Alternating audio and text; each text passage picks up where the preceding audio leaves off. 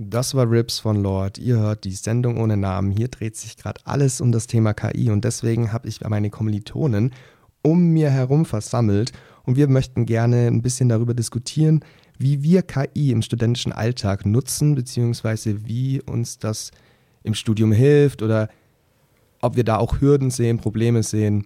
Ah, Eva.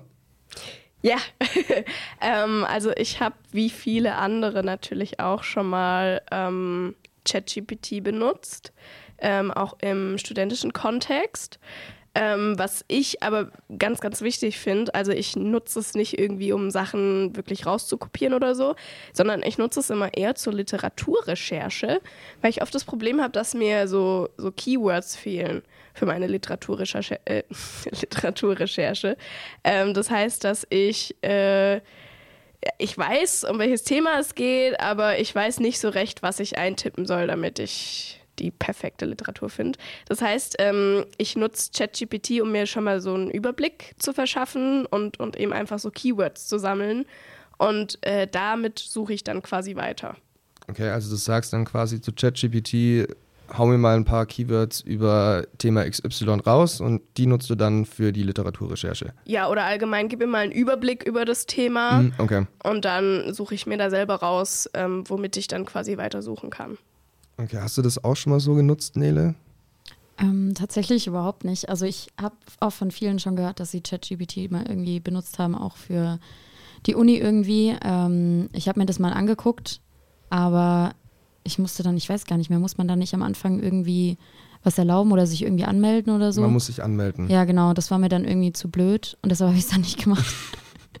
ähm, und deshalb habe ich es tatsächlich noch nie benutzt. Ich habe mich mal äh, intensiver mit KI auseinandergesetzt, nicht nur mit ChatGPT äh, für die Arbeit, weil ich äh, als studentische Hilfskraft mal in dem Bereich recherchieren musste.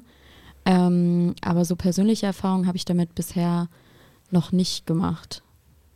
Okay, aber das ist tatsächlich interessant, weil ganz viele haben, glaube ich, vor einem halben Jahr noch gar nichts davon gehört und jetzt ist es essentiell für ihr studentisches Leben. Ähm, ich habe auch lange nicht ChatGPT genutzt, ähm, habe dann irgendwann erst im Praktikum habe ich mir dann gedacht, okay, ich habe gerade eh nichts zu tun, jetzt kann ich mich mal anmelden, weil das dauert echt lang. Ähm, und ich muss sagen, mittlerweile, ich finde es ganz lustig, auch so mal zum Spielen, so ein bisschen so, weißt du, so ist, ist schon lustig. Ähm, was meinst du denn, Simon? Nutzt du ChatGPT? Nutzt du KI? Also ich muss sagen, ganz ehrlich, ich benutze es für fast alles mittlerweile. Natürlich muss man irgendwie schauen, dass man da sein, sein Way how to do it findet, sage ich mal. Weil, ähm, also wie Eva auch schon gemeint hat, so richtig Inhalte rauskopieren, mhm ist meistens nicht so qualitativ hochwertig, beziehungsweise immer noch fehlerhaft und äh, da muss man natürlich schon aufpassen. Ja, es wiederholt ja, sich auch sehr viel. Ja, aber ich kann mich noch ganz genau erinnern, wie Herr Professor Dr. Keber, der jetzt mittlerweile leider nicht mehr Professor bei uns an der Hochschule ist, wie der ähm, im dritten Semester äh, ChatGPT vorgestellt hat und äh, ChatGPT wirklich mit, mit, ne, mit einer Eingabe von zwei bis drei Wörtern ein fast wirklich perfektes Rechtsgutachten geschrieben hat und er schon damals gemeint hatte, ja, das wird jetzt auf jeden Fall das nächste Thema. Und dann ähm, habe ich so wahrgenommen, habe es aber noch, also die Tragweite von ChatGPT an sich noch nicht wirklich verstanden, die, wie, die er uns da präsentiert hat. Und dann ein halbes Jahr später hat es eigentlich jeder benutzt. Ja.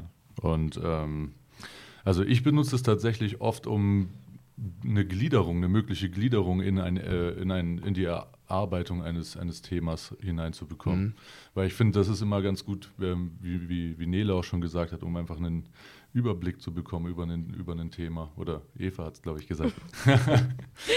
ja, und äh, das ist cool, weil wenn man jetzt ein Pro eine Problemstellung hat, eine Fragestellung hat ähm, und noch nicht wirklich weiß, wo man ansetzen soll zum Recherchieren, ja, einfach mal zu gucken, wie ChatGPT es vorschlagen würde, äh, zu gliedern, in, mhm. welche, in welche Inhalte, in welche Kategorien quasi. Und dann hat man so einen ganz guten Überblick, in welche Richtung es gehen kann.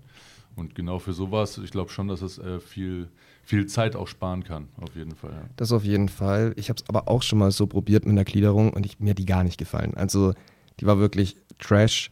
Ähm, ich finde auch so für Hausarbeiten oder so ist ChatGPT vielleicht auch zum Glück nicht so nutzbar, meines Erachtens, weil ein bisschen was sollten wir schon selber leisten, wenn wir auch an der Uni sind.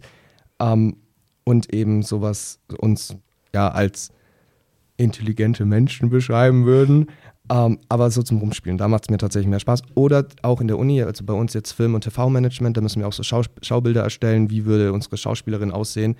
Da muss sich jetzt nicht jemand hinsetzen und das irgendwie zeichnen, digital, sondern wir können einfach zu ChatGPT äh, sagen, so ja, ähm, zeig mir mal eine alte Frau im Hintergrund ähm, auf einer Insel, ähm, die ein Glas Wein in der Hand hat. Also so ist es bei uns, das ist unsere Hauptdarstellerin tatsächlich, so eine Kriminal Kriminalkommissarin auf Sizilien.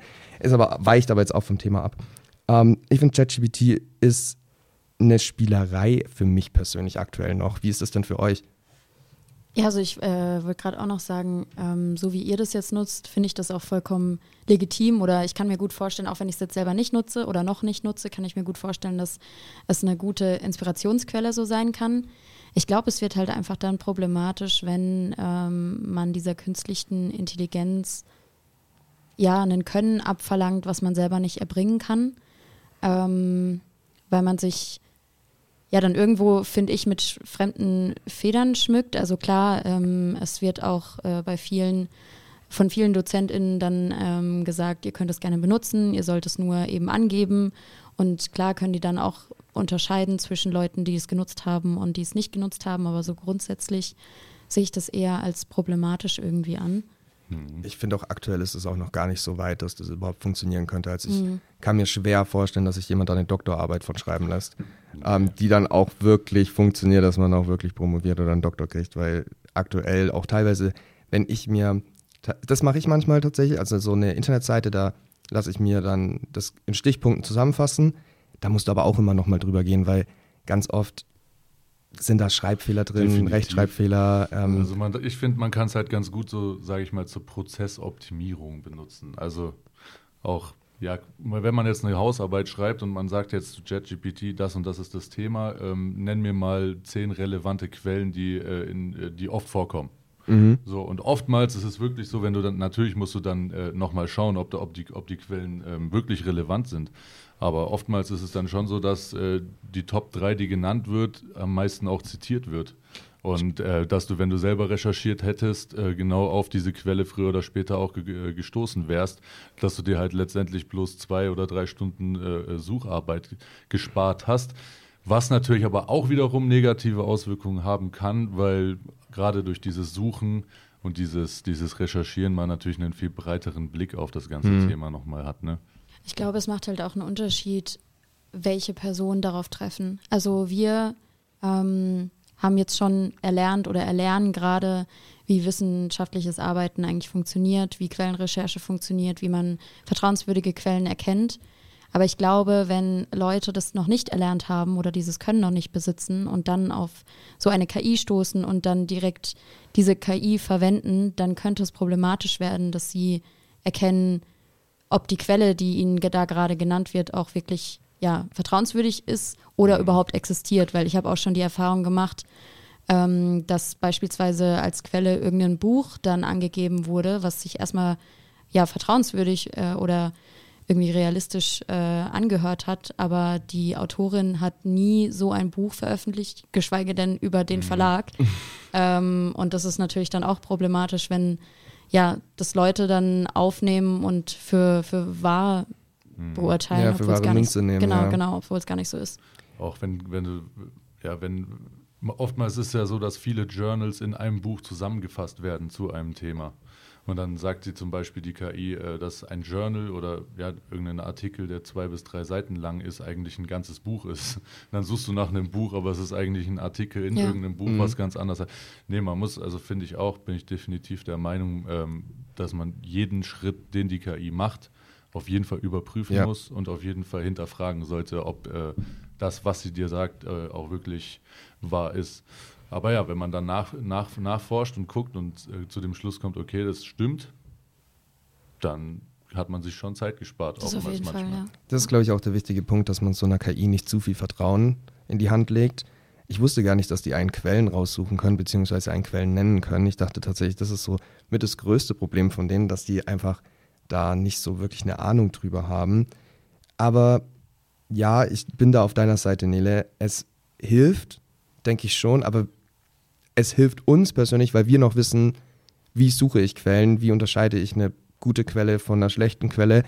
Aber jetzt gehen wir mal in zehn Jahren, also machen wir mal das Gedankenspiel, gehen zehn Jahre in die Zukunft. Wenn da KI sich so krass entwickelt hat, dann kann die KI dir ja theoretisch den größten Rotz hinklatschen und du denkst tatsächlich, ja, das ist eine solide Quelle. Hier Bildzeitung. Mhm. Oh. Ja, ja. Ist halt die Frage, wie sich das entwickeln wird, also das Vertrauen in die KI. Ähm, weil bisher würde ich sagen, dass ja, allgemein bekannte Quellen eher noch als vertrauenswürdig äh, gelten, wie irgendeine Tagesschau oder was weiß ich, ähm, oder irgendeine große Zeitung, aber vielleicht, ja, wie sich das in Zukunft einfach wandeln wird, ob da irgendwann die KI dann an erster Stelle ist.